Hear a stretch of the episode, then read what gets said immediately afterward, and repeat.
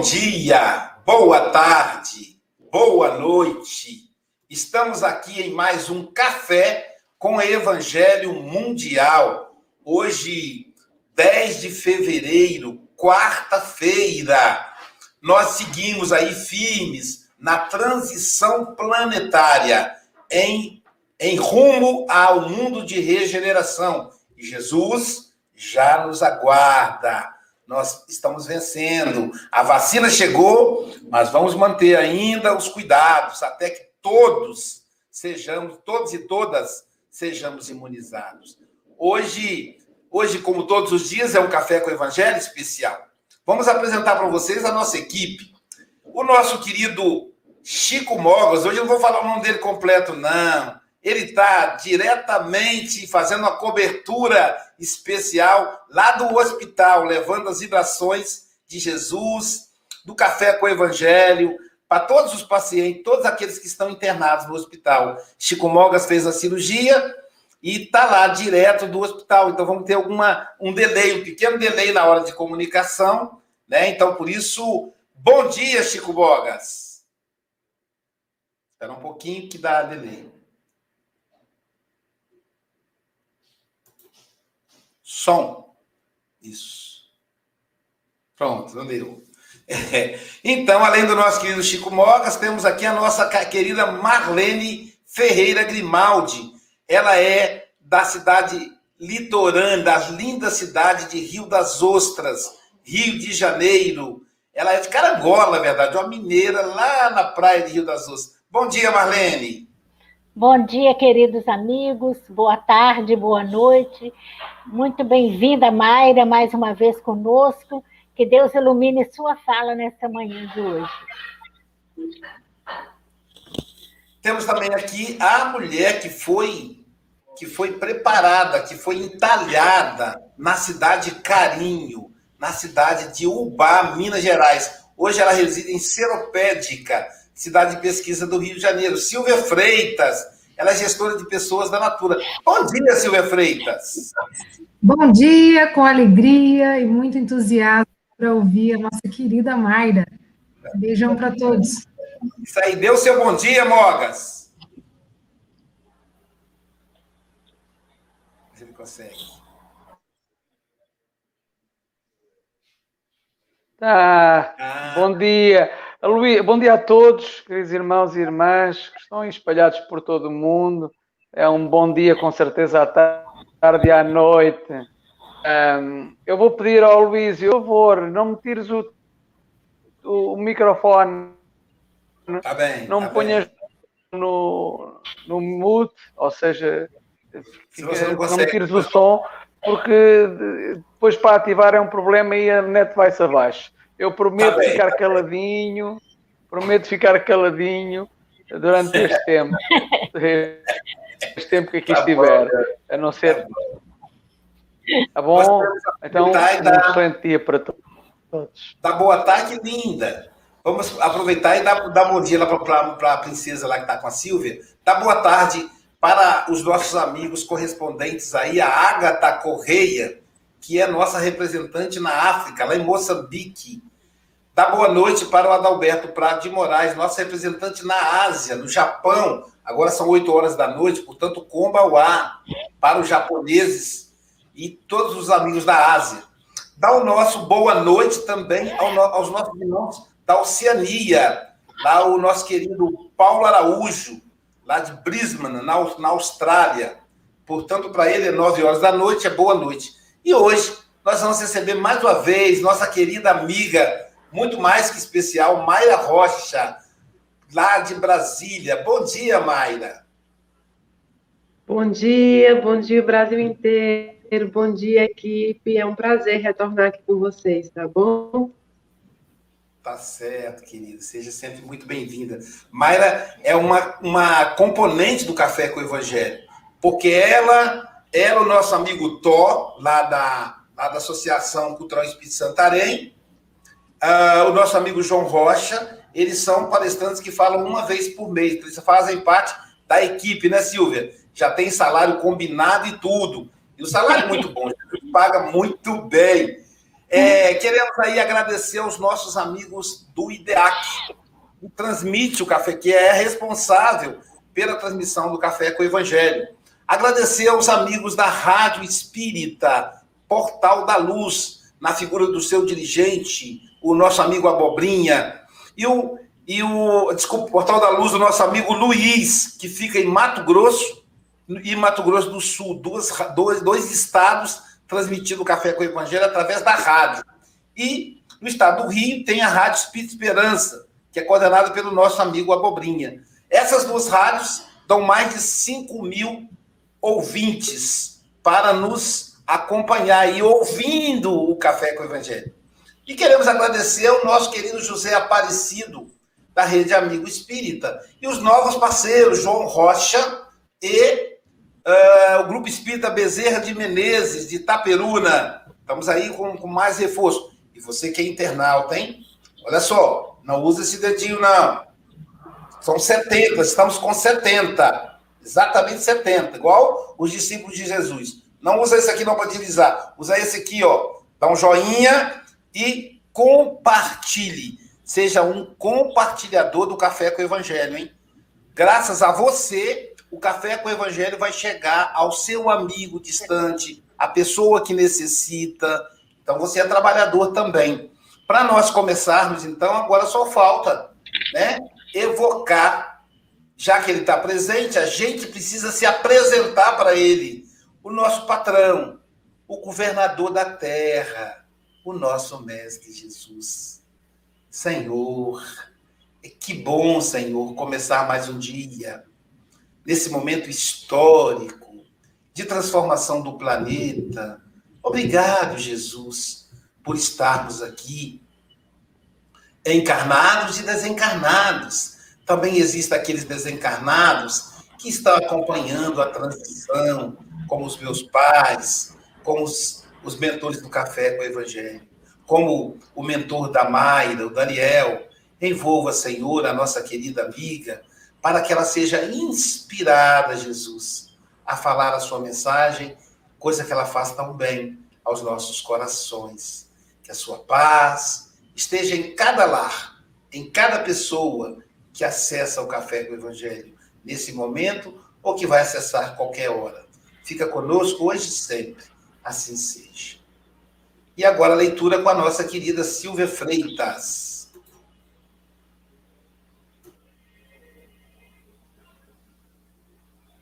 Hoje a Mayra vai falar para a gente da lição 122 do livro Fonte Viva, Entendamos-nos, mas, sobretudo, tende ardente caridade uns para com os outros. Pedro 4:8. Não existem tarefas maiores ou menores, todas são importantes em significação. Um homem será respeitado pelas leis que implanta, outro será admirado pelos feitos que realiza. Mas o legislador e o herói não alcançariam a evidência em que se destacam sem o trabalho humilde do lavrador que semeia o campo e sem o esforço apagado do varredor que contribui para a higiene da via pública. Não te isoles, pois, no orgulho com que te presumes superior aos demais. A comunidade é um conjunto de serviços gerando a riqueza da experiência. E não podemos esquecer que a harmonia dessa máquina viva, de, viva depende de nós. Quando pudermos distribuir o estímulo do nosso entendimento e de nossa colaboração com todos, respeitando a importância do nosso trabalho e a excelência do serviço dos outros, renovar-se-á a face da terra no rumo da felicidade perfeita. Para isso, porém, é necessário nos devotemos à assistência recíproca com ardente amor fraterno. Amemos a nossa posição na ordem social, por mais singela ou rudimentar, emprestando ao bem, ao progresso e à educação as nossas melhores forças. Seremos compreendidos na medida de nossa compreensão. Vejamos nosso próximo no esforço que depende, despende, e o próximo identificar-se-á nos a nas tarefas a que nos dedicamos. Estendamos nossos braços aos seres que nos cercam, e eles nos responderão com o melhor que possuem. O capital mais precioso da vida é o da boa vontade. Ponhamo-lo em movimento e a nossa existência estará enriquecida de bênçãos e alegrias, hoje e sempre, onde estivermos.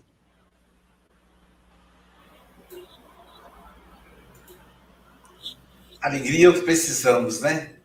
Alegria é o que a Mayra Rocha nos traz todas as vezes que vem aqui. Querida, que o que Daniel, que os bons espíritos, que Mestre Jesus possa te envolver, tá? Jesus te abençoe. Você está em casa, você sabe disso. São 8 e 12, você tem até 8 e 32, tá bom? Certo. Muito obrigada, bom dia, bom dia a você que está em casa, bom dia a vários países, boa tarde, boa noite a quem nos acompanha.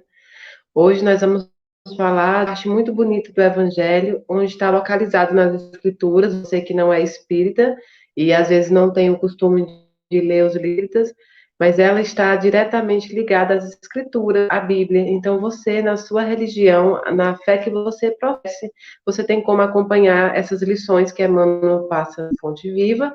E hoje nós vamos falar na primeira epístola de Pedro, no capítulo 4, a partir do versículo 8. Pedro era um discípulo amado. Pedro é aquele que Jesus chamava de rocha, e na rocha ia fundar a vossa igreja, que a igreja somos nós. Somos nós enquanto espíritos, né? Muito importante essa mensagem de hoje, é muito bonita, é muito gratificante, porque hoje nós vamos falar de um tipo de caridade. E não é a caridade material, é a caridade imaterial, é a caridade moral, é a caridade de um para com os outros. O Pedro logo começa na primeira epístola, né, falando o seguinte: ter ardente caridade uns com os outros. Emmanuel é Pedro nessa passagem. Mas a continuação em Pedro, ele diz o seguinte: que a caridade cobrirá uma multidão de pecados. A continuação desse versículo é justamente isso: a caridade cobrirá uma multidão de pecados. É que é escrita como era a linguagem bíblica antigamente, a linguagem antiga, traduzida do grego também. A Bíblia tem duas, vem de duas línguas, né? Então, traduzida do grego é como eles entendiam aquela época. Então, quando Emmanuel traz isso, ele nos pede caridade uns para com os outros. E aí você pode pensar qual é o valor dessa caridade. É tanto quanto a caridade material, é tanto quanto a caridade mediúnica, é tanto quanto aquela caridade que você pratica dentro do seu templo religioso, dentro do seu centro espírita. Ora, nós temos a tendência a imaginar que o nosso trabalho é mais árduo do que os outros. Nós temos a tendência a imaginar que nós sofremos mais do que os outros. Nós temos a tendência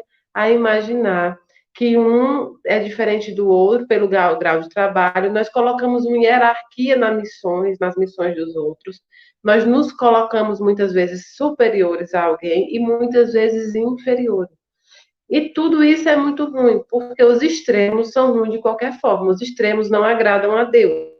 Nem aquele que a gente se coloca de forma superior, nem aquele que a gente se coloca de forma inferior, porque é o que a gente estuda, tanto no Espiritismo, em qualquer religião. É um ditado que uma, uma irmã desencarnada me dizia: é que nós não nascemos para ser tapete, né? Nós não nascemos para sermos pisados. Deus não nos pisou, Deus nos deu livre-arbítrio. Então, tanto a superioridade que nós entendemos como a inferioridade faz mal. Nós temos que ter ali o chamado meio termo, o chamado bom senso. É tanto que Emmanuel cita que a boa vontade é a moeda de troca. A boa vontade é o que é mais importante, a boa vontade de se fazer que veio se fazer. Todas as missões têm importância. Então, imaginar que a minha missão é maior ou mais, ou mais alguma coisa do que a do outro, é simplesmente olhar a minha vida sobre os meus olhos e olhar a vida de todo mundo, olhar o mundo desse, desse tamanho e vários outros planetas sobre sobre a minha, eu passo a ser a única pessoa que importa no meio de bilhões, no meio de trilhões. Então, assim, eu passo a ser. Eu, eu, eu ri ontem porque alguém comentou no Instagram, lá da casa de nosso Daniel, falou assim: esse alecrim dourado. Comentou com outra pessoa numa discussão dessa. E, na verdade, é isso. A gente acaba se sentindo o alecrim dourado, né? O diferente de todo mundo. O mais sofredor, o mais espírita, o mais evangélico, o mais católico, porque a gente acaba ainda não adquirindo a caridade de se colocar no lugar dos outros, de ver a vida sobre a ótica do outro, de entender que o outro também passa por problemas e que nós também passamos, mas saber que ele tem a missão dele e que nós temos a nossa missão, a missão de, de lutar, e a luta de cada um é diferente. Então, Emmanuel vem trazendo nessas lições, Pedro, vem nos mostrando a importância de colocarmos no lugar dos outros, vem nos mostrando a importância de colecionar essa caridade, essa caridade para com. Porque Deus, né, quando vem nos ensinar, por intermédio de Cristo, ele dizia o quê? Amai-vos uns aos outros como a si mesmo. É ter uma visão da vida do outro, é ter uma visão da história do outro pelos olhos físicos, mas muito mais pelos olhos espirituais. A missão que nós trazemos não é maior ou menor do que a do outro. É, essa essa de ser maior ou ser menor é de acordo com a nossa visão. Então, eu separei o trecho de, de Pedro, porque, assim, nós grandes problemas quando nós não, não encaixamos tanto é, o espiritismo kardecista, como o espiritualismo, como o catolicismo, quando nós desencaixamos, quando a gente não, não tem acesso à literatura e não coleciona uma com a outra. Quando é Emmanuel vem falar no Fonte Viva, ele busca exatamente dentro do, da primeira epístola de Pedro. Então, faz necessário também que a gente tenha esse conhecimento, porque a palavra de Pedro é justamente o que Emmanuel veio nos explicar. Emmanuel tornou mais fácil é, no Fonte Viva as explicações bíblicas, mas é muito bonito também. Então, eu convido você depois, se você não tem acesso à Bíblia aí agora, mas você depois de diversas religiões, nós espíritas, nós espiritualistas, católicos, evangélicos, agnósticos, enfim. Se você está assistindo o café hoje, eu te convido a dar um mergulho também, além do Fonte Viva do Emmanuel, a dar um mergulho também na arte da escritura, para que você entenda que em contexto foi colocado, em contexto aconteceu. É pequenininho e você vai lá a partir do, do versículo 7, você começa a ler. No versículo 8, é, vem a passagem que Emmanuel nos diz. Ele diz, acima de tudo, com todo o ardor, o amor mútuo. Porque o amor cobre uma multidão de pecados. Ou seja, a Bíblia transformou a palavra caridade em amor. Porque para eles tinha o mesmo significado. Amor é sinônimo de caridade. Você jamais é amoroso sem ser caridoso.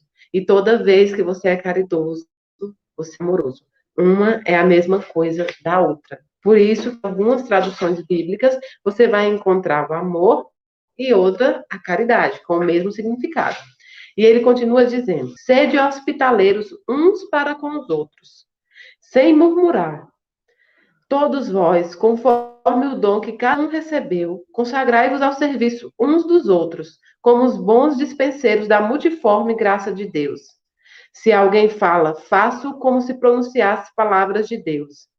Alguém presta serviço? Faça-o com a capacidade que Deus lhe concedeu. Faça-o com a capacidade que Deus lhe concedeu, a fim que em tudo seja Deus glorificado por Jesus Cristo, a quem pertence a glória e o poder pelos séculos dos séculos. Então, Pedro vinha ali dizendo que quando você fosse falar, se você tem uma, uma missão de falar com os outros, uma missão ou até aquela missão de consolar alguém em determinado dia, ou de dar uma palavra amiga, ou de falar qualquer coisa, faça como se você estivesse pronunciando palavras de Deus para aquela pessoa. Se você tem um serviço, faça como se aquele serviço fosse o serviço pedido por Deus, fosse o serviço que Deus quer que você faça. E Emmanuel citando isso, as diversas escalas de hierarquia de serviço que nós, ainda com, é, como encarnados, com a visão curta que temos, colocamos.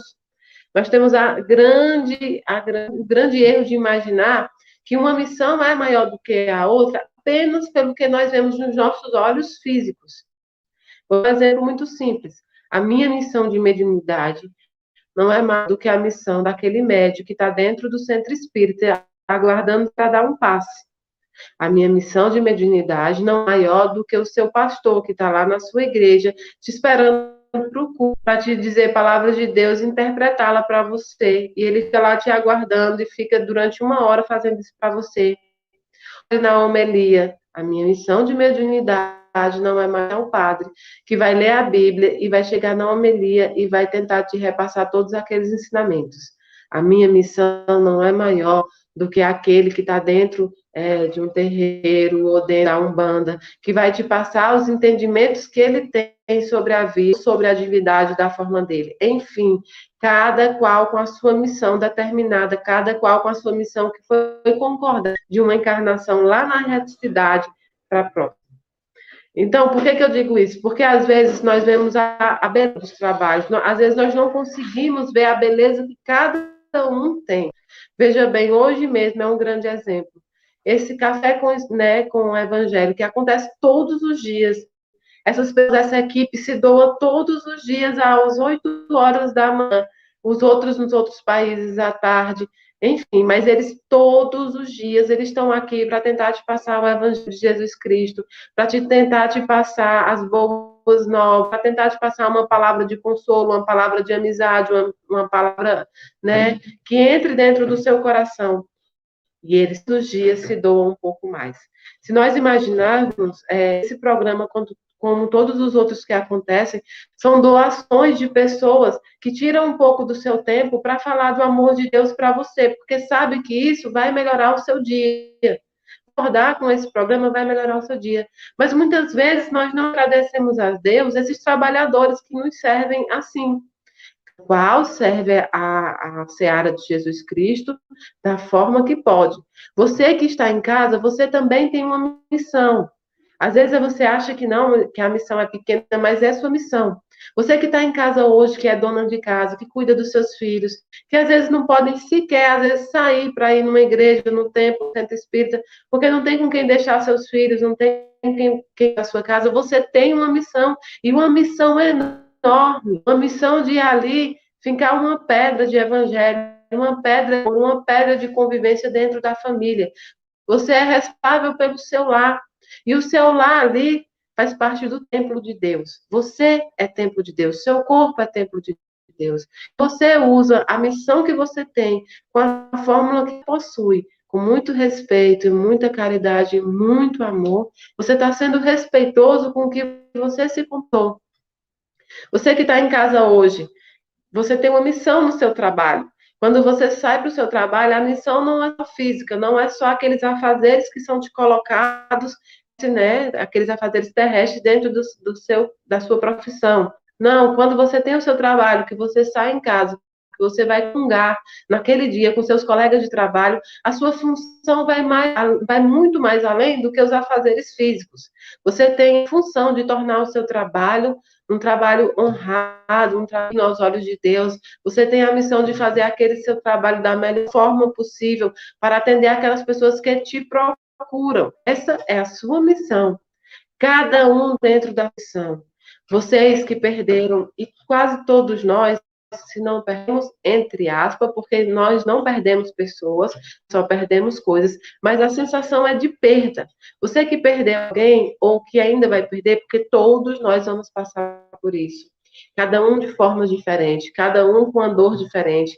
Mas você que perdeu alguém, hum, você tem que começar a pensar quem além daquela missão que você teve na vida daquele ente querido que se passou, na vida, por exemplo, do seu filho, você teve uma missão, a missão dele terminou e você continua, mas uma missão ainda de pegar o seu exemplo, de pegar o seu exemplo de vida, transformar em verdadeiro evangelho e divulgar isso. Eu falo muito na Casa da Caridade, porque agora a gente faz fez um ato de trabalho em que eu ligo para as pessoas do, do Brasil inteiro. Não consigo fazer esse trabalho presencialmente para todo mundo, e às vezes tem grande dificuldade das pessoas saírem dos seus locais até aqui em Brasília. Então, na forma que a espiritualidade me permite, eu feito um novo formato de trabalho. Então, é, nessas lições que eu tenho feito, é, eu tenho conversado com várias mães, com várias pessoas que perderam os entes queridos. E eu chego à conclusão eu tenho um grupo de 105 pessoas, cada qual também tem uma história diferente e cada qual passou por um calvário diferente, carregou uma, como se diz em outras religiões, diferentes. E eu sempre falo, nada melhor do que uma mãe falar com outra mãe, do que uma esposa falar com a outra esposa. Porque mais que eu ligue, é, eu não tenho um entendimento da dor. Uma, porque eu vejo seu ente querido vivo. Eu nunca falei com um morto na minha vida inteira. Eu tenho contato com os espíritos de cinco anos e eu nunca falei com um morto. É, quando comigo, às vezes, não é por maldade, mas muitas vezes por falta de experiência, de conhecimento, dizem a menina que fala com os mortos, eu não me identifico, nunca falei com um morto na vida. E sendo assim, eu sempre falo, nada melhor do que uma mãe para falar com a outra mãe que perdeu um filho. Ela tem entendimento da dor, ela tem entendimento da causa. Ela pode transformar aquela dor que ela está sentindo no trabalho dela, na missão dela para consolar outros. E é assim que o Grupo Inácio Daniel tem várias pessoas que se doam nesse sentido. Então, quando você recebe uma ligação da Mayra, não é menos importante do que você receber um consolo de uma mãe que está presente lá no grupo, do que você falar com um atendente que está lá no grupo, que faz o atendimento fraterno com você, que é aquele que faz a psicoterapia com você. Você falar com um médium numa casa espírita, com um médium ostensivo, que você quer um recado, ou você quer um, uma comunicação com seu filho, eu sei que é o que todo mundo quer, porque todo mundo quer saber se os parentes estão bem, como é que eles estão. Infelizmente, nós somos poucos. Cada um na sua mediunidade, mas nós somos poucos para atender todo mundo. Mas a mediunidade é que por exemplo, a Mayra Zess, não é maior do que a mediunidade daquele que está dentro do centro espírita, te aguardando para dar um passe, te aguardando para ter um atendimento fraterno, que vai ficar conversando com você e mostrando a dádiva de Deus na sua vida, que vai tentar te mostrar o quanto Deus é grande e o quanto é importante que você creia nisso, o quanto é importante que você tenha um, um espírito bom, para que você possa emanar boas energias àqueles que se foram, enfim, cada mediunidade com a sua função, nenhuma mais importante do que a outra. Cada qual recebeu a sua função de acordo com o grau de que deveria exercer a missão aqui na terra de expiação. Todos nós que viemos para cá, viemos expiar, viemos para regenerarmos. Então, não há nenhum com uma missão mais importante do que a outra. E Emmanuel vem dando vários e vários exemplos dentro desse texto. E Pedro vem dizendo amor mútuo amor mútuo, né? É aquele amor que é uma troca de amor. Quando alguém exerce uma função num trabalho físico, quando o médico te atende, quando o gari vai lá limpar a sua rua, vai lá deixar as vias limpas para que você faça a, a sua passagem ali pelas vias, quando o padre vai rezar a missa, quando o pastor vai lá na igreja fazer o culto, quando o, o dirigente do grupo espírita está ali montando toda uma casa com seus trabalhos, quando uma equipe como o Café com o Evangelho vem te passar todas as manhãs o amor de Deus, ele vem principalmente para te mostrar que cada um no seu trabalho merece, merece amor. E vem te trazendo esse amor, que muitas vezes é incompreendido. O amor, ele muitas vezes é incompreendido. As missões são muitas vezes incompreendidas. Quantas vezes você não se cansa e pensa assim, não pode, eu estou dando tudo que eu tenho, que eu recebo é ingratidão. Às vezes você tem essa tendência a imaginar, porque o amor ali não é de, de forma mútua. Mas você precisa fazer a sua missão e entender a visão do outro sobre si, a compreensão do outro que o outro tem sobre o seu trabalho, sobre a sua vida, sobre a cruz que você carrega, sobre a história que você tem, ou sobre o momento que você passa, é vista pelos olhos deles não pelos seus olhos. Pelos seus olhos você vê a verdadeira realidade do que você passa. Mas cada um vai ver a sua vida de forma diferente e vai agir de forma diferente. E bendito é aquele que aprende a agir com amor mútuo. O amor resolve uma multidão de pecados. Pedro vem dizendo isso. E você pode muito bem resumir também, troca na palavra caridade, por, toca na palavra amor por caridade. A caridade resolve a multidão de pecados. O que é que Pedro vinha dizer por isso? Se você é caridoso, se você se mostra caridoso, se você entender a caridade e estudar, e aqui eu não estou falando só da caridade material, que é importantíssima também, porque a caridade material é uma troca, né? A caridade material é como se você estivesse tentando ver o mundo físico da forma do outro, daquele que está passando necessidade, daquele que está passando fome, daquele que está passando frio. Você se, se tira do seu lugar de conforto e se coloca ali. Então, por isso ela também é importante. Mas a caridade, em que você se coloca no lugar do irmão, em em que você vê o sofrimento do irmão, não com seus olhos, não com a sua experiência, não com o seu entendimento, mas você vê aquele processo pelo qual o seu irmão está passando, com extremo amor, com extremo carinho, com extrema abertura, essa é a verdadeira caridade que Deus espera de você. Entender a missão um dos outros, pela visão digna de Deus, pela visão dos olhos de Deus, é entender o processo de regeneração por qual você vai passar.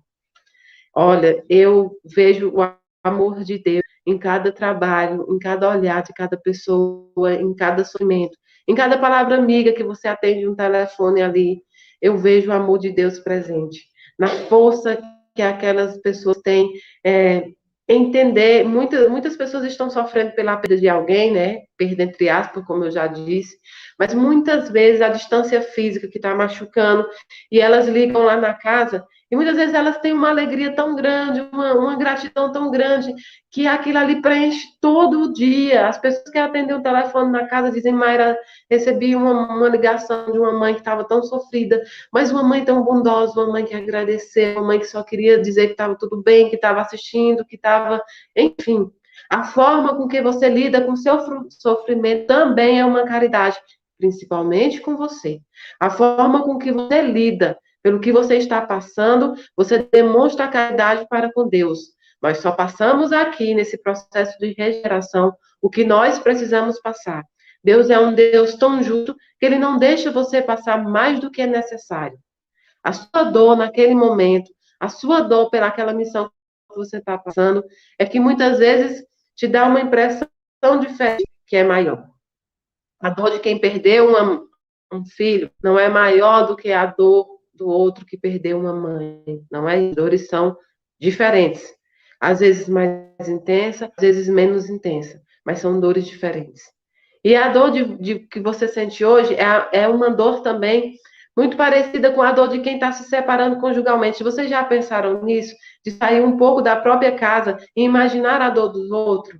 A dor do outro, você diz assim, ah, eu estou sofrendo mais porque ninguém sabe o que é perder alguém, nada se compara a isso. Não é verdade. Existem pessoas dentro de casas depressivas, pessoas que estão sofrendo a dor de uma separação conjugal de uma vida inteira, pessoas que estão sofrendo a dor do desemprego, não ter o que colocar dentro de casa para sua família, pessoas que estão sofrendo diversos tipos de dores.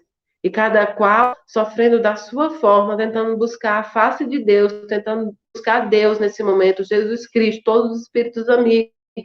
Então, abra os seus olhos espirituais para entender o lado do. Abra os seus olhos espirituais para entender o limite do outro. Sede caridosos uns com os outros. E ser caridoso, mostrar amoroso, é ter o amor mútuo. Se coloque no lugar do outro. Tente entender a missão do com os olhos vindos de Jesus Cristo, não com seus olhos físicos. Porque senão você começará a colocar uma hierarquia entre as missões, você colocará uma hierarquia entre os sofrimentos, você coloca uma hierarquia entre a cruz que cada um carrega ou na missão de vida de cada um.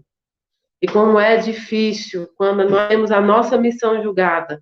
E como é difícil quando nós sentimos incapazes, às vezes, de, de conseguir ajudar. Essa incapacidade vem, é oriunda, é proveniente das energias que nós adquirimos de fora. Se todo mundo pudesse entender o irmão como quer se entender, ou como quer que o irmão entenda ele, essa sim era a verdadeira caridade.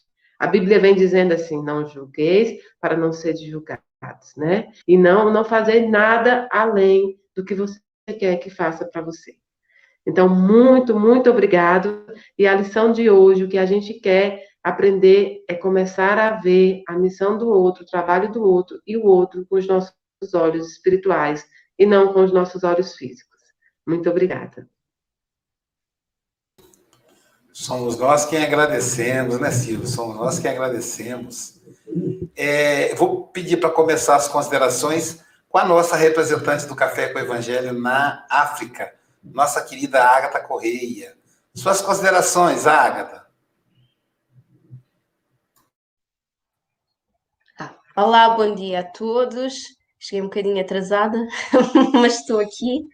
Uh, foi, foi muito bom uh, ouvir esta explanação, uh, principalmente poder refletir sobre esta, este capítulo, que é entendamos-nos, é, ou seja, é um imperativo nós entendermos, porque se formos a refletir, a maior parte das obsessões que nós sofremos, a maior parte das perseguições espirituais que todos nós acabamos por acarretar, vem exatamente por causa dos desentendimentos, uh, por causa da nossa incapacidade um, de percebermos o outro, por causa da nossa impulsividade, do nosso egoísmo em responder às nossas necessidades primeiro do que as dos outros. E aqui Emmanuel vem-nos instar a colocar-nos no lugar do outro. Uh, que essa, essa é uma das maiores expressões de, expressões de caridade, não é?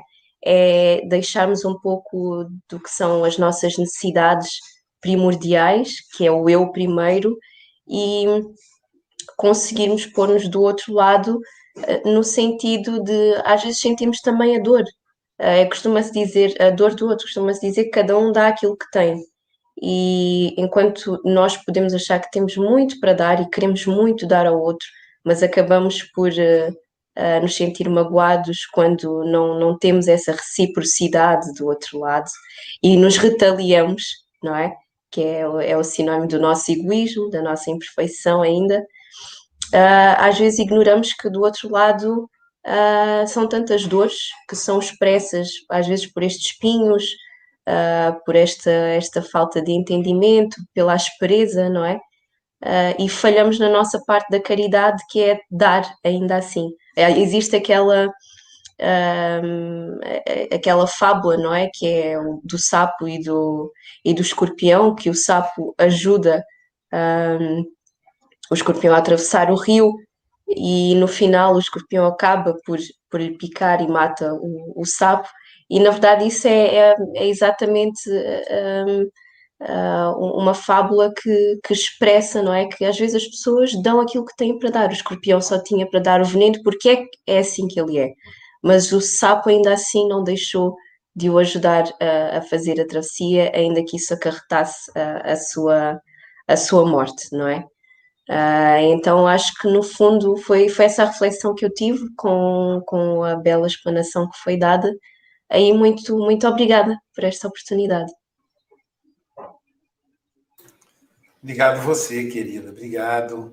Marlene Ferreira Grimaldi, suas considerações, querida. Bom dia, obrigada, Mayra, pelas suas considerações, pela sua explanação tão lúcida, tão acalmando os nossos corações, para que nós nos entendamos que tudo parte do princípio do entendimento próprio, do entendimento recíproco. Porque se nós não nos entendemos, como entender o outro? Se nós não temos a capacidade de olhar que na nossa vida nada é um extremo. Como você disse tão bem, que os extremos não agradam a Deus. Porque se nós olhamos para nós e achamos que o que nós fazemos não tem importância, e olhamos para o outro e achamos que o que o outro faz é muito mais importante do que o que nós fazemos, nós nos desprezamos os valores que nós temos. E eu tenho percebido que a falta de entendimento, ela mina as mais belas e elevadas tarefas. Então a gente percebe que os lares são desmoronados por falta de entendimento. A sociedade, ela está o caos que está por falta de entendimento. Então, entre os discípulos, houve momento em que eles também não se entenderam, quando questionaram quem seria o maior entre eles. E aí Jesus tão sabiamente diz que o maior seria sempre o menor. Então, na condição de espírito em evolução que somos ainda, na nossa fragilidade, nós ainda temos muito a galgar. Enquanto aqui estivermos, nós carecemos desse verbo entender. Entender é compreender. Então, por mais que nós compreendamos, vai ter sempre momento em que nós estaremos novamente sujeitos a compreender o outro. E se a gente não carregar isso para a eternidade, nós paralisaremos o nosso progresso, porque nós vamos andar mas progredir espiritualmente necessita de entendimento recíproco. E os espíritos também nos dizem que é preciso que nós subamos e que eles desçam. e essa via de mão dupla para que se realize o progresso aqui na Terra. Muito obrigada a todos. Que Jesus é, nos dê a oportunidade de nos entendermos reciprocamente. Muita gratidão.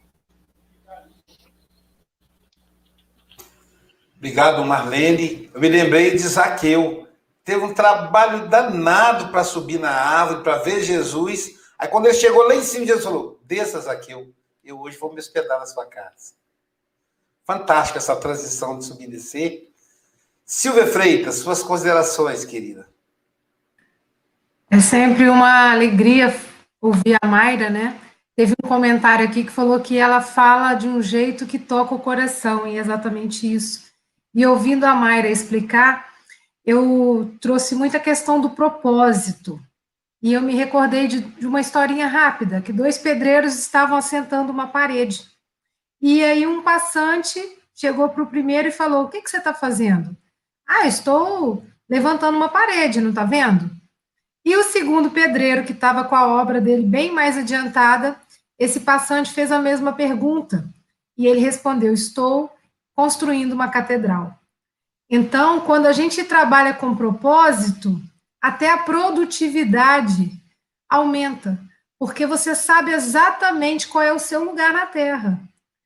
Que seja uma missão pequenininha, que seja uma missão muito grande, e também quem qualifica a missão, né? A Mayra falou muito bem, somos nós, porque para os olhos de Deus, todos nós estamos vivendo uma experiência única e especial e ninguém sabe quais são os desafios daquele que aparentemente está numa tarefa simples, o que para ele é realizar aquela tarefa. Né? Porque às vezes o Gari, que é Gari hoje, foi rei na reencarnação anterior, e para ele realizar aquela tarefa é algo que ele tem que desprender muito dele, né? De, vai requerer aprendizado, humildade e tudo. E outra questão é a questão da leveza. Quando a gente para de se comparar, a gente se torna mais feliz, né?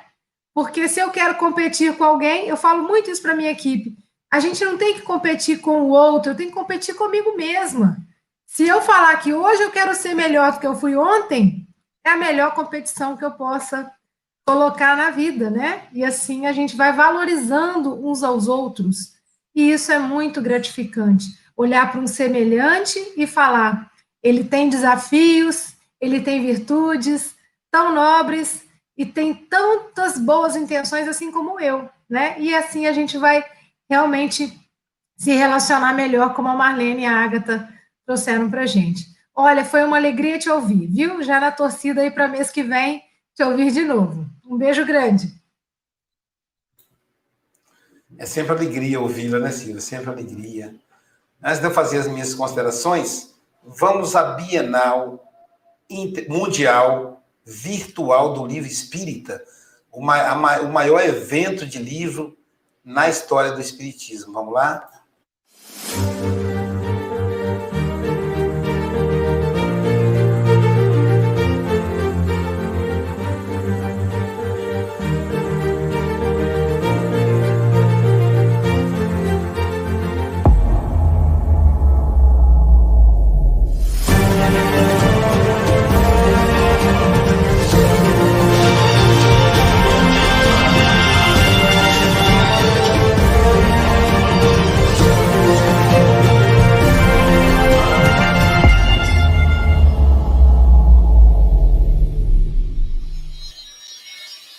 Agenda aí, 21 a 23 de maio de 2021, na verdade 20, que a abertura é dia 20.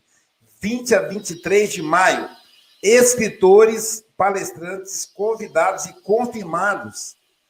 É, é uma parceria do, do, do IDEAC com a Federação Espírita Brasileira. Vamos lá. Jorge Godinho, presidente da FEB. O grupo Ânima. Sim, eu, Aloísio Silva, Haroldo Dutra Dias, José Antônio da Cruz, Walter Bonaparte, Eulália Bueno, Luiz Rivas, da Turma da Mônica, Adeilson Sales, Rafael Papa, Roberto Sabadini, Geraldo Campete, do Conselho Espírita Internacional, César Said, é, Ivana Raiski, José Raul Teixeira, Alberto Almeida e Júnior Vidal. E tem mais uma, uma turma aí que está confirmando, como é, Klinger, Divaldo Franco e outros mais. Será uma grande festa. Então, agenda aí, pessoal, para participar da Bienal Mundial Virtual do Livro Espírita, 20 a 23 de maio. Serão é, é, noite de autógrafos, poesia, palestras, mesa redonda, uma farra, uma verdadeira festa com Jesus, né, na divulgação do livro espírita. É, é sempre um prazer ouvir a Mayra, sempre um consolo. E eu gosto sempre de lembrar que a Mayra esteve nos momentos mais desafiantes no ano passado, que foi quando meu paizinho retornou para o mundo espiritual, e esse ano foi a vez da minha mãezinha. E alguém fala, como é que ele fala rindo? É graças à mensagem espírita que a Mayra traz, como ela diz, né? Eu não falo com mortos, eu falo com vivos. Então é, é assim que é. Então eu sinto mais perto ainda do meu paizinho, da minha mãezinha, porque agora é mais fácil quando eles quiserem me visitar. Claro que vão ficar me pagiando, porque eles têm mais o que fazer. Mas quando tem saudade, é fácil voltar. E é fácil visitar. Como eles faziam né, quando eu morava em outra cidade, quando eu pensava que não, eles apareciam em casa. Eu aprendi com eles, inclusive, uma coisa fantástica: é o seguinte: a boca que tem fome é que vai atrás da comida. Então, quando eles tinham saudade de mim, ao invés de ficar choramingando, cadê o Aloísio, aquele, aquele pilantra que não aparece, fica fazendo palestra, não vem aqui em casa? Eles iam até a minha casa. Então, quando tenho saudade dos meus netinhos, eu vou na casa dos meus filhos. O Sócrates sempre fala: papai é assim, ele anoitece e não amanhece. E, às vezes ele vai bater na porta de madrugada para tomar café, porque ele quer ver a neta dele. A Ana Rosa, a Paula Vitória, o, o Bernardo e agora o Santiago que está na barriguinha da, da minha nora Milena. A lição é fantástica, né? Acho que a, a Mayra fez uma abordagem muito legal, desculpe o som no fundo aí da obra, mas, sobretudo, tende ardente caridade uns para com os outros. Tende ardente caridade. Me lembrou a, a, a dupla face do amor. Lusíadas, Camões, do nosso querido Chico, dizendo que o amor é um fogo ardente. E Paulo dizendo: caridade é calma, é não é ambiciosa, não trabalha em proveito próprio. E a, a Madre Teresa que diz assim: amar até doer. Talvez seja essa ardente caridade que nos convida né, a, a refletir. E, e não é fácil, porque nós temos um ardente amor por nós mesmos na infância. É o egocentrismo. E depois o desafio, quando o nosso o pai nos apresenta o mundo, segundo Jacques Lacan, é o pai quem apresenta o mundo, a mãe gera e o pai mostra o mundo. Então, quando o pai nos apresenta o mundo, nosso desafio é sair do meu egocentrismo para o altruísmo para pensar no outro. E aí, se eu consigo fazer isso sem, sem perder o meu amor, o amor por mim mesmo, como diz a Marlene, se eu consigo fazer isso, aí, se eu me amo muito, eu vou amar muito o próximo. Vou ter ardente caridade para com o próximo. Eu vou esperar o Chico voltar. Antes disso, vou pedir a nossa querida Mayra que faça as considerações finais aí do nosso encontro de hoje. E aí, pessoal, temos paciência com o Chico. Quando chegar a vez dele, vai ter um pequeno delay por causa do hospital onde ele está hospedado, né? Hospedado no hospital. Logo, logo, ele estará de volta aqui conosco, da casa dele. Ah, chegou aí, chegou aí. Colocar. Então, agora, com você, Chico Moga. Você tem um delay para receber a mensagem, né? para ouvir a mensagem. Deixa eu ver se ele consegue conectar. Ah, isso, isso. Com você, Mogas. Ó, saindo da tela para poder facilitar a sua comunicação.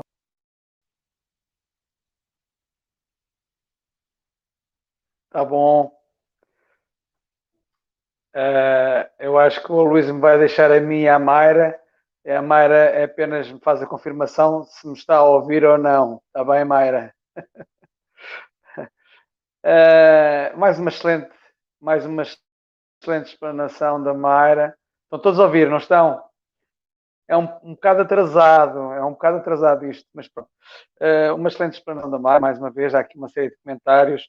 Um, e esta lição foi, esta lição, logo a primeira frase, não existem tarefas maiores ou menores.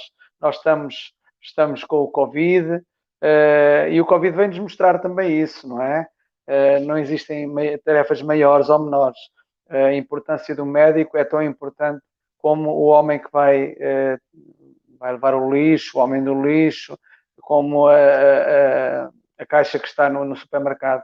Portanto, uh, entendamos que realmente todos nós temos as nossas tarefas e todos nós somos uh, completos para, para que possamos uh, ser nós próprios e a, no, a, nossa importância será sempre tão grande quanto a importância do nosso próximo.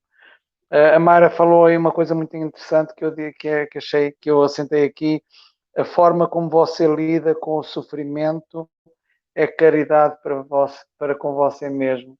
É mesmo a nossa forma como nós lidamos o sofrimento. E, e, e nós temos aqui, enfim, temos aqui algumas situações uh, de, de, irmãos nossos que acabam por, uh, por perder uh, os seus familiares. Não perder os seus familiares, não. Os seus familiares partirem ao regressarem para a pátria espiritual. De que forma é como é que estamos a ultrapassar essa situação? Uh, só se deve a nós próprios e, uh, e realmente a nossa ligação com, com Deus é de sobremaneira importantíssima. Portanto, é bom que nós possamos nos entender. Uh, Mayra, uh, eu estou assim meio grog ainda, porque estive aqui agora com o médico, mas pronto, mas uh, uh, daqui por um mês, com certeza que nós estaremos novamente aqui e que uh, estarei, estarei melhor do que estou agora. foi um prazer, foi um prazer. Agora, mas só agora, só para terminar, eu quero aqui referir a nossa querida Marília Henriques, que, uh, cujo pai desencarnou há, há três dias, penso eu, dois, três dias, em que ela faz aqui um elogio a todos nós. A vossa, e eu, eu aqui refiro, a vossa, uh, refiro as palavras dela, a vossa missão com o Evangelho é uma luz de esperança para aqueles que precisam de uma palavra e nós nunca sabemos qual o dia em que essa necessidade vai surgir mais forte. A Mayra é o reforço, a certeza da nossa fé. Estou grata a vocês todos. A ideia ecuménica do discurso da Mayra é de grande importância. Em qualquer crença, nosso, a nossa procura é a mesma: encontrar Deus. Palavras, por alguma razão, eu convidei a Marília também aqui a participar. É por estes comentários que ela faz. Obrigado mais uma vez mais. Obrigado aí, nosso amigo Chico Mogas, diretamente do hospital, né, onde está hospedado temporariamente. Você sabe que existe um conceito de hotelaria hospitalar, né? Eu não estou inventando, não, existe esse conceito. Mayra, querida, suas considerações finais em até dois minutos. Ah, Chico, melhoras aí para você. O Chico me lembra uma vez na, na cozinha, um, uma pessoa nossa lá cortou o dedo e, e brincou com o Daniel que ia pedir um atestado para não trabalhar os outros dias na, na cozinha ou em qualquer outro lugar. E o Daniel disse: ele cortou um dedo, ele tem dez dedos, os outros nove dá para trabalhar. Então, o Chico tá me lembrando isso, eu tô sorrindo, porque tadinho, tá lá no hospital e ainda assim falando com a gente. E isso é uma doação, né? Isso é uma missão. Hoje calha muito bem com o que a gente falou. É uma missão de se colocar no lugar do outro. Ele sabe que o outro precisava dessas palavras, da presença dele aqui, e ele veio. Isso é muito bom, é entender a missão que, que a gente tem sobre os olhos dos outros também. Mas eu vou encerrar é, sendo muito grata a todos vocês. Hoje eu estou com um espírito amigo que me, que me acompanha depois de um recado que eu dei para a mãe dela, a Dudinha, a Duda, é uma irmã evangélica que desencarnou, muito nova, e ela me disse uma coisa que eu quero terminar é, justamente com as palavras dela, né? Ajuntemos tesouros eternos. E a gente só junta tesouros eternos esses tesouros que nós verdadeiramente iremos levar apenas com a caridade e com amor. E caridade e amor também é se colocar no lugar do próximo, é se esquecer de nós mesmos muitas vezes e agir em prol do próximo que precisa. Então eu termino com a Dudinha mandando uma mensagem de muito amor para vocês, de muita gratidão pela vida que teve e muita gratidão também pela mãe. A mãe dela deve estar aí no chat, provavelmente. Então eu termino assim, desejando uma excelente semana, que a paz de Deus entre no seu lar, na sua profissão, e que Deus dê um abraço bem apertado na alma de cada um, na alma de quem perdeu alguém, na alma de quem perdeu o emprego, de quem está passando dificuldade. E um beijo à minha Marília aí de Portugal. Eu amo esse povo de Santarém, a Marília tem um lugar muito especial, o Vasquinho está sempre comigo, então um beijo para você, Marília, um beijo para as mamãezinhas que eu estou vendo aí, Noemi, Madalena, um beijo muito grande para vocês. Um beijo a todos. Obrigada. Obrigado, Mayra. Eu vou pedir desculpas aí. Não sei se alguém lembrou de combinar a questão do YouTube, é, do, do Facebook, mas enfim. É, antes da Silvia, da Silvia falar, a Silene, Silene, é, anota meu WhatsApp aí para você me mandar qual é a cidade onde você reside na Itália. Que aí, pela cidade onde você reside, eu localizo o centro espírita para você. Tá bom? Eu tenho muitos amigos na Itália, em toda a Itália. Aí você me diz, só que eu preciso saber qual é a cidade. Tem muitos centros espíritas. Inclusive, eu quero registrar aqui a gratidão aos amigos do Centro Espírita Antônio de Padova, que é Pádua para nós, né? Aqui no Brasil. Que o nome do Centro Espírita é Jordano Bruno, em homenagem ao meu guia espiritual. Então, eu fiquei muito honrado na época, quando homenagear ele. Ele é italiano, então é homenagem a ele, mas eu, como tutelado, fiquei honrado por é, participar desse processo, tá bom? Silvia Freitas, suas. As, o povo da internet hoje. Do YouTube. Norberto Verrer, de Praia Grande, Paulo Simas, Vera Matragolo, do Rio de Janeiro, Silviane Domingues, de Embu-Guaçu, Enésia Santos, de Ilhéus, Juliana Camargo, de Itapeva, Lúcia Paz, de Bertioga, Fátima Balistrieri, de Piracicaba, Eliana Ladeira, de Itapetininga, Eunice Machado, do Rio de Janeiro, Juliana Torres, de Niterói, Rio de Janeiro, Terezinha, de Conselheiro Pena, Rosana Silva, de Montes Claros, Angélica Tiango, de Niterói, Bete Alves, de Imbituba, Suzana Reis, de Ilhéus, Leonor Paixão, de Salvador, Maria de Fátima, de São Gonçalo, Enoláidia Oliveira, de Barretos, Concé Maria, de Bacabal, Letícia Alves, de São Paulo, Noemi Santos, Adriana Vianas, de Brasília, Renata Bifarone, de Presidente Prudente, Alicia Lima, de Salvador, Conceição Coelho, de Prudente de Moraes, Minas Gerais, Alice Gavassa, de São Paulo, Olga Wilde, de Vila Velha, Alexandra Silva,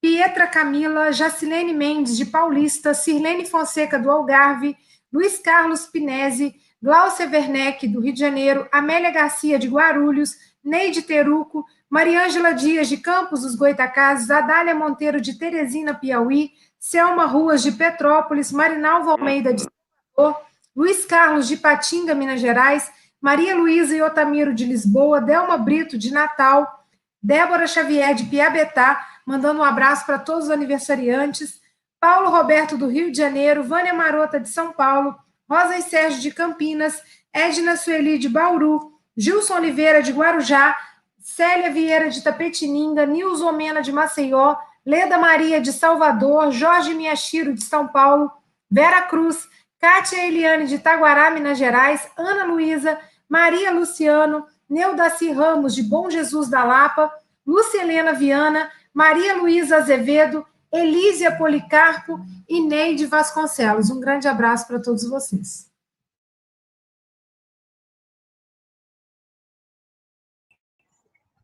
Então, pessoal. Eu acho que tem uma lista do Facebook. Alguém, você quer falar do, pelo Facebook? Seria maravilhoso. Vai lá. Sim. A, li, a lista é bem grande. Vamos lá, então. Uh, começamos com a Luciana Diogo, de Astolfo Dutra, Minas Gerais. Maria Ferreira, Fernanda Bodar, Bete Muniz, Sara Guimarães Cardoso, Vanusa Ribeiro, Ivoneide Cordeiro, Luciene Sarquis, Fernanda Ferreira, Paula Fitas, Maria Caneira, Hilda Silva, Diana Brito, Susana Albino, Minda Gomes, João Melo, de Pinhais do Pará, Fátima Goretti Vigo Magia, Márcia Regina Gonçalves, de Minas Gerais, Estael Miranda Diogo, Isabel Cruz, Evelyn Urban Prado, Cleo Campos, Marilene Parruche, Ermelinda Serrano, Celso Costa, de Santarém, Silene Uzeda, de Roma, Itália, Marília Henriques, Sara Guimarães Cardoso, Minda Gomes, Madalena Vendramini, Márcia Silveira, uh, Maria Doraci Lourenço, Noemi Gonçalves, Ivoneide Cordeiro, Cirlei Aparecida, Marilene Messa, Guilherme Pontes, Raquel Freire, Maria Esther, Celso Yamaoka e Irmelinda Serrano. Isso é que é trabalho de equipe, né, Silvia? Que legal! Só Jesus né, para conseguir fazer uma equipe funcionar tão bem. Obrigado, Agatha. E eu quero se lembrar que o Francisco Mogas, nosso querido amigo Francisco Mogas, teve ardente caridade para com todos nós, mesmo lá no hospital, né? Veja aí, a, a, tem que vencer a dificuldade da, da, da pós-cirurgia e a dificuldade da, da NET, como ele diz lá em Portugal. E olha que manteve o sotaque delicioso português aí, que a Agatha, ela, ela mora num país que fala língua portuguesa, mas é diferente um pouquinho do português brasileiro. Então, que bom, né? Graças a Deus, graças a Jesus. Queremos agradecer mais uma vez a Mayra, a toda essa equipe maravilhosa do Café com o Evangelho, que é uma equipe grande, nem todo mundo está aqui na gelelinha, mas a gente se reveza aí, é, a Jesus que envolva-nos. Assim, Silene, o meu contato é 27 9 9764 4131. Vamos lá. 27 é a cidade, mais 55 Brasil, 27 a cidade, o, o, o estado, 9 9764 4131. Tá bom, querida? Você me manda aí que eu vou encaminhar um centro espírita para você aí na Itália, com base no lugar onde você reside. E aí, gente, são muitas mensagens de agradecimento a Mayra aí, Aqui, ó, mais alguém agradecendo aí a Agatha, ó, amo esse sotaque, a Beth falando, esse clima aí de gratidão, de alegria, é, de, da presença de Jesus. Amanhã será o nosso querido Carlos Faria. Carlos Faria, essa, essa, essa vestimenta aí, gente, é uma peça de teatro que ele participou. Eu adorei sobre Jesus, né? Então, Carlos que é um grande trabalhador da Seara Espírita, ele que é do, de Campos do Goitacazes, Rio de Janeiro, vai falar do tema 123, viver em paz. Veja, viver em paz. E é em paz que nós concluímos esse trabalho hoje. E é em paz, essa paz que vai invadir o seu lar, todos os cômodos, todas as pessoas porque Jesus está conosco. Jesus está convosco. Muita luz a todos. E um excelente dia, tarde.